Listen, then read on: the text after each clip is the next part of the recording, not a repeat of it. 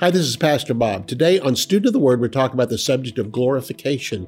Glorification, as far as God is concerned, is a done deal. We haven't got there yet. That's the resurrection body we will have. We'll talk about that today in the broadcast. You're about to be blessed. Let's go to the Word of God together.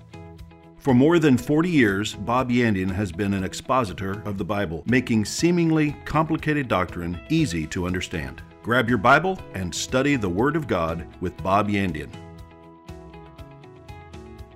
Hello and welcome again to Student of the Word with Pastor Bob Yandian. Thank you so much for being a blessing to God by preaching to others, giving to them the Word of God, making disciples out of them, loving people, but also loving this ministry also. Thank you for giving to me. God's a blessing to me, but you know what? So are you.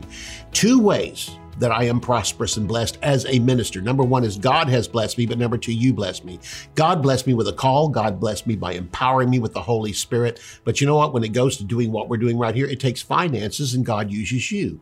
So we could say this, that on one hand, the power of God, the calling of God is important, but also on the other hand, the giving of finances so that people can go is important to the kingdom of God. There's so much to be said in the word of God about the importance of giving and the blessing of giving for the number one reason we love God and we love people. You put those two first in your giving, and God promises He will bless you. He will profit you. And so if you'd like to become a partner with all those hundreds that are partners with me right now, then don't you go to my website, bobyandian.com. And on there you'll find a place where you can become a partner with those, with me, so that we can again be blessed. And one day we're going to get to heaven. Look back and you know what we're going to say? Again, we're going to look back and say, you know, America was a great place. I'm glad I lived there, or I'm glad I lived in that time period, but look at what I've got. I'm in heaven now. And you look around you at people that you gave and they'll say, listen, through you, I came to know Jesus. Through you, I became a disciple. I can tell you one thing. Is there any regrets in heaven? Probably so. And that is a fact of seeing all those around that you blessed and helped to get into the kingdom of God. You looked at yours, you can look at yourself and say, you know what? I should have done more. Man, I see this place and man, I should have witnessed more. I should have given more money. I should have been more faithful to church, to God. And you know what? But one day all tears will be wiped away. All regrets will be gone. But in the meantime, why wait till then? Why not begin to look at yourself now and say, you know what? I could be better at spreading the gospel. I could do more for the kingdom of God. I do so much for myself and so much for my family, but I should do more for the kingdom of God. And again, join me as a partner. Go to bobyandian.com. You'll find a place there where you can join me in the sending out of the word of God to make disciples out of all Christians that are out there. Let's take a look at Ephesians chapter 1 today. I'm going to break this down into individual verses of scripture. We're going to take a look at verse uh, 3 verse 4, verse 6, verse 7, and verse 11, Ephesians chapter 1. And Ephesians chapter 1 is really just laying out what God did for us before the foundation of the world. Everything he's talking about in this verse is past tense. And he's blessed us and chosen us and accepted us, and we have redemption. And, uh, but we're talking about today also, we have something that is yet to be fulfilled. Although God has already done it for us, it hasn't been fulfilled yet. It's much like Bible prophecy. God said this is a done deal, but we haven't got there yet. If you know it's a done deal, then you can take a look at history coming ahead of us and understand just like God has taken care of other nations, he prophesied over and said they're going to come to an end because they've rebelled against my gospel, rebelled against my people. It's going to happen again to other nations. And why? Because the Bible prophesies of it and that's God prophesying. And yet some have already come to pass and some prophecies are yet to still come to pass. But as surely as God has taken care of the past, he's taken care of the future, but he planned for all of it before the foundation of the world welcome to God's plan because many things have happened to you. You got saved, filled with the Holy Spirit, accepted the call on your life, been blessed with all the things you have, but yet the blessings aren't over yet. But as far as God is concerned, they were done before the foundation of the world, and you simply have to look forward to it. That's it. And today we're going to talk about our glorification the resurrection body that is yet for us to come. Let's take a look at Ephesians chapter 1. Let's start with verse 3. It says here, who, this is God, has blessed us. Notice it's past tense, with every spiritual blessing in heavenly places in Christ. God took every blessing we're about to read and he placed it on Christ who didn't need it. Uh, God gave to him eternal life. He didn't need. He already had eternal life. God blessed him with every blessing that he already had. He held it in state for us. And once I am in Christ, I share everything with him. I have nothing on my own. Everything I have is because I am in Christ and I share what he has. I don't have eternal life on my own. I share my eternal life with him. I don't have an inheritance of my own. I am a co-heir with Jesus Christ. You understand that? I am an equal heir with him. And so because of his inheritance, I now share his inheritance. And it says God has blessed us with every spiritual blessing. But how do we get it? The moment we came, became in Christ and accepted Jesus as our savior, every blessing that Jesus has is now available to us and some are yet future. And one day we will actually be in heaven in a resurrection body just like Jesus. And this is called our glorification. Look at verse four. He chose us in him. Isn't that interesting? He looked at his own son at that time and saw me in him because there was a time I would accept Jesus and be in him. And God looked down the pike of time and saw me accept Jesus. So he saw Bob inside of Jesus Christ.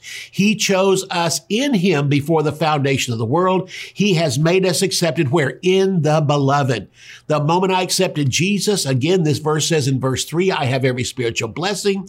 In verse four, he has chosen me. In verse six, he's accepted me. And now in verse seven, it says, we have redemption uh, in him. Verse seven, in him we have redemption. And in verse 11, in him we have also obtained an inheritance. And part of my inheritance has already been given, but part of it is still yet to come. I would say this, the Bible says in Ephesians that the Holy Spirit is the down payment on our inheritance. So what the Holy Spirit has been given to me is simply that, you know, when you go buy a car and they say you need to put something down on it and we'll hold it for you. Well, you put a certain amount down. It's never the majority of the cost. It's usually 20%, 25%. You put a down payment on that. That holds it for you. It guarantees, listen, your down payment is the guarantee that car belongs to me and the rest of it's going to come in.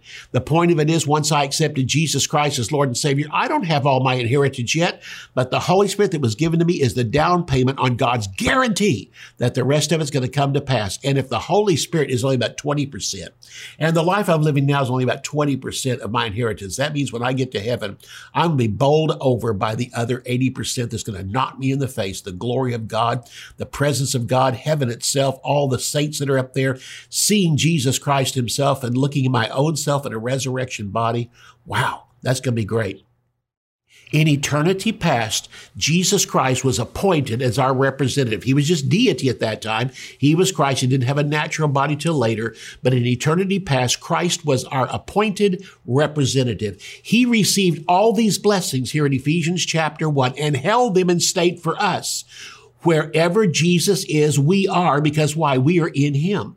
God's plan was complete before creating heaven and earth. Our inheritance includes a pre-planned, glorified body. Look at Romans chapter 8. Here it tells us this again. Romans 8 verse 29 and verse 30 says, whom he foreknew, he also predestined to be conformed to the image of his son. I want you to notice predestination.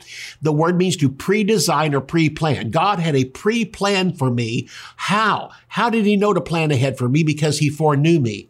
And that doesn't mean he chose me and made me get saved. It simply means he knew I would receive Jesus as Savior by his foreknowledge. And because of his foreknowledge, seeing that I would get saved, he made a plan for me. But all this was done before the foundation of the world. Notice past tense. Whom he foreknew, past tense. He predestined, past tense, to be future tense, conformed to the image of his son, that he might be the firstborn among many brethren. Moreover, whom he predestined, he also called. This is the word for elected. God chose me in him, but notice again it's past tense. This is also found in 2 Peter chapter 1 and verse 2. And whom he called, these he also justified. Notice every one of these things are past tense. He called me, then he justified me, and one day I walked into it by accepting Jesus as my Savior. I am justified because I am in the justified one. I am called because I am in the called one. I am conformed to the image of the Son. When I accepted him, God saw me that way. And again, now it says at the end of that verse, it says, and whom he called, he also justified. Whom he justified, those he also glorified. Notice his past tense. Here's the beauty of this. Take the word glorified for a moment, set to the side. Everything in that verse of scripture has been fulfilled in me when I accepted Jesus, but this one is still future tense, but it's just as much a guarantee as all the rest of them. I will have a glorified body. When it says glorified here, it's referring to the fact that at the rapture, the resurrection of the saints, I will receive a resurrection body called a glorified body in 1 Corinthians chapter 15. Now, once I receive that body, I'll live with forever with God in a resurrection body. But here's the point. It's a guaranteed thing. I'm going to have it. You know, this verse is simply saying, if God took care of the past, he's certainly going to take care of the future because it's all a done deal. At the same time, he planned all the things that have happened to me. He also planned the thing that hasn't happened to me yet. And one day it will. What's this verse saying? Think about this. Right now, I see myself in the midst of a problem. I see myself in a situation. Could be a family situation, financial situation, the national situation. It could be, uh, there's a number of things it could be. Maybe a storm has hit your house or something. And you're looking at that stand there going, how am I going to get out of this? How am I going to get out of this? Stop and think about this. Is God taking care of you every day up until now? Yes. Well, this verse says he already sees you glorified. What does that mean? God doesn't see me right now standing in front of this house that's been demolished. He doesn't see me standing here with creditors knocking on my door. He doesn't see me right now with a doctor's report coming at me telling me what's wrong with me. No, what he sees me as is in a resurrection body about a billion years from now. Well, what's this verse saying? If God can see me in heaven in a resurrection body a billion years from now, then apparently I'm going to make it through this problem and the next problem and the next problem. It's going to go on and on and on because why? God already sees me in the future. Why should I get upset when my future is just as guaranteed as everything else that has happened to me up until now? Everything in this verse that comes to us from God's grace includes glorification. Again, everything. We cannot imagine God's grace. We can only accept it. All the attributes we have in Christ are in the past tense in this verse of scripture. This is why it was possible for God to tell Old Testament saints their sins were remitted before Jesus had ever come to die on the cross and accomplish God's will. Isaiah 55, 7, let the wicked forsake his ways and the unrighteous man his thoughts. Let him return to the Lord. He will have mercy on him and to our God, for he will abundantly pardon.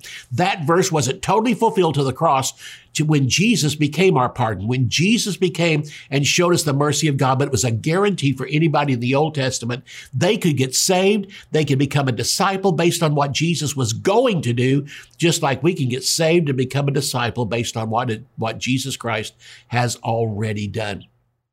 It simply comes back to this what God has done for us, He has done throughout uh, past, throughout the Old Testament, throughout the, the time of, of Jesus being here, the beginning of the church, the church up until this day, and yet to come. He's going to abundantly pardon anybody who will accept Jesus Christ as Lord and Savior. I'm teaching from my book on Theology Simplified. And if you'd like to have a copy of this, the announcer is going to tell you how you can personally have a copy of this book. It's simply eight different theological terms in the Bible made so simple you can't miss it.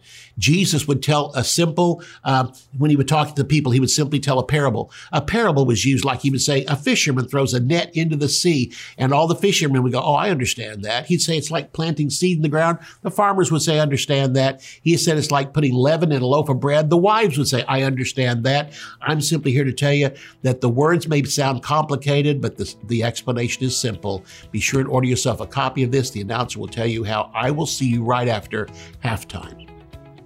Theology Simplified is a practical guide to foundational biblical truth. Basic doctrines are not difficult, but easy to understand. They often become disguised as complicated or deep sounding words, but the definitions are simple. Pastor Bob makes complex theological concepts clear and practical. Eight crucial doctrines of the Christian faith are demystified redemption, justification, sanctification, reconciliation predestination, election, propitiation, and glorification.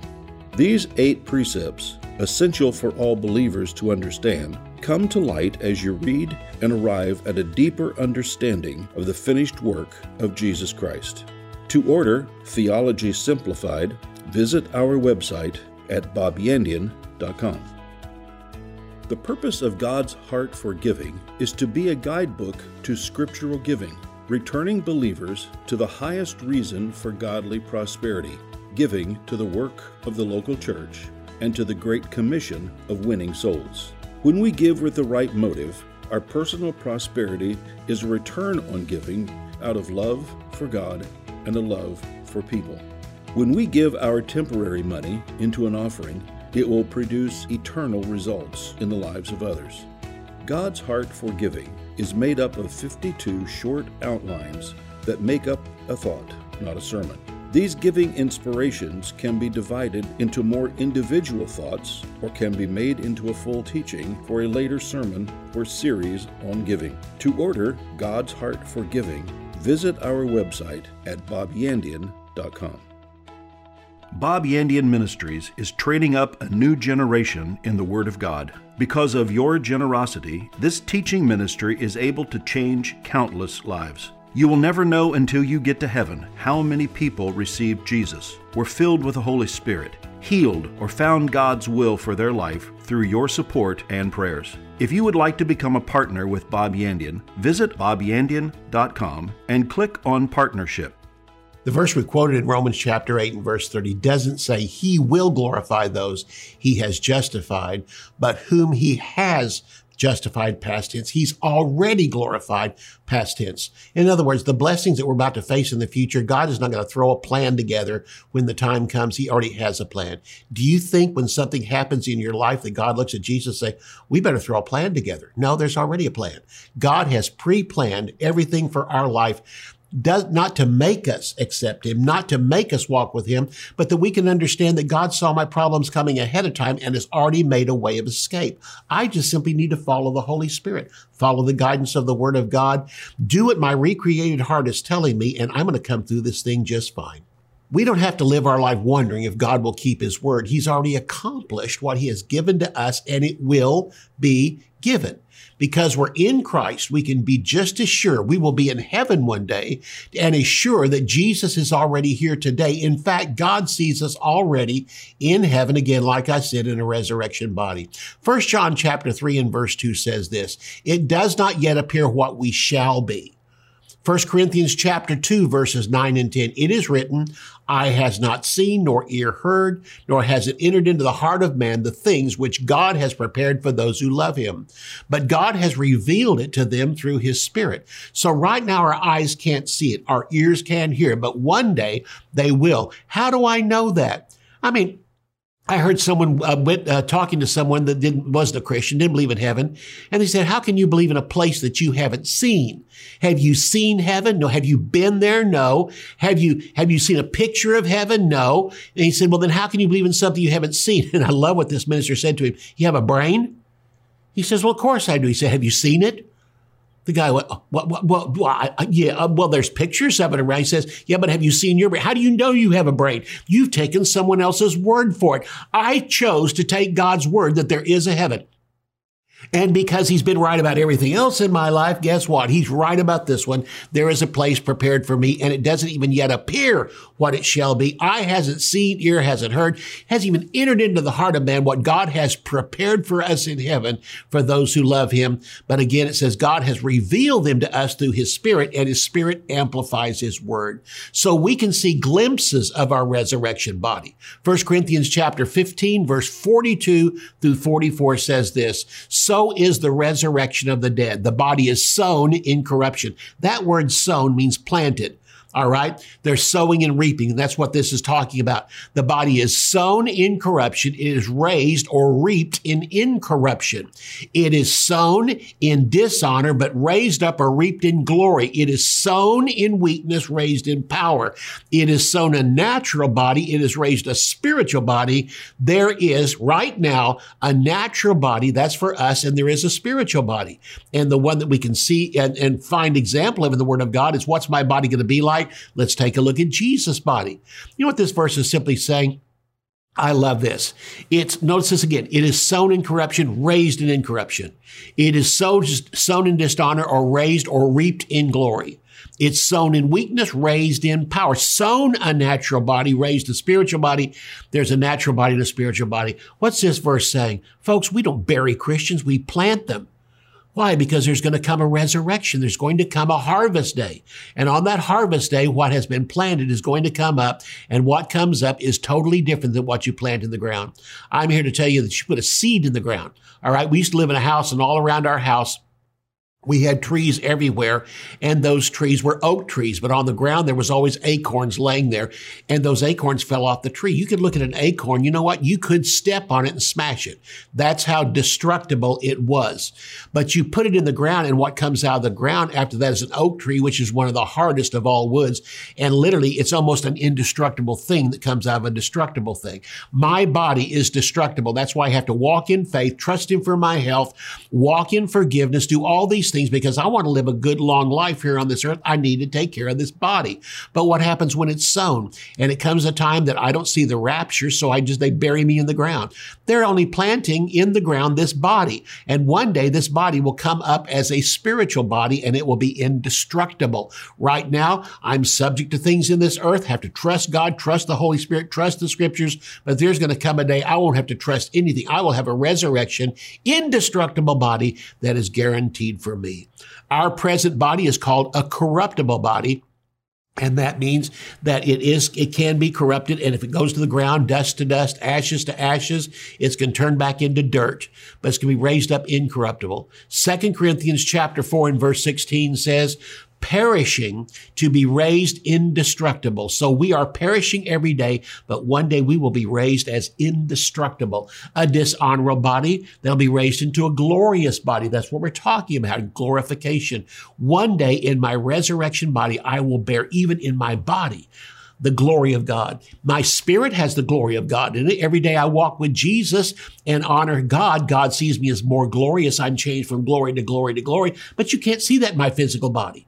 Though the outward man perish, the inward man is renewed. And one day, though I'm going to have a glorious body, my body will be just as glorious as the spirit on the inside of me. And that resurrection life will be seen in me. A weak body is going to be changed into a powerful body and a natural body will be raised up a spiritual body. The word natural and spiritual here refers to what our body is made of. And my body right now is made of nature. That's why it's called a natural body. And there is a curse on nature. So there's one part of me that still carries the curse from Adam. That's my body. I don't care how much you trust God, you're going to get old. I don't care how much you trust God, you're going to have bags and wrinkles. Okay? Uh, as somebody said one time, that the sands of the hourglass flow down, and that's what your body begins to look like. But one day I'll have a resurrection body that I'll look like I did in the prime of my life. And it will be glorious, powerful, and it will be everlasting. Our bodies will come from heaven, made just like Jesus' body, and finally a mortal death will be swallowed up in eternal life. So if you want to know what your resurrection body will be like, just look at the body of Jesus.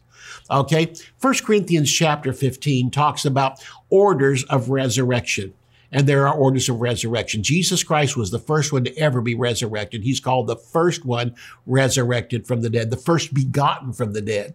That means that along the road somewhere, I'm going to have a resurrection body too. Let's talk about the order. First Corinthians chapter 15 lists the orders of resurrection that God looks at. The first one ever resurrected was Jesus. Now, again, people often say, yeah, but there were people that were resurrected before that, you know, and uh, Lazarus in the Old Testament, two young boys were raised up and we have others that were, you know, came back to life. No, no, they were resuscitated. What I mean by that is they got their old bodies back and they died again.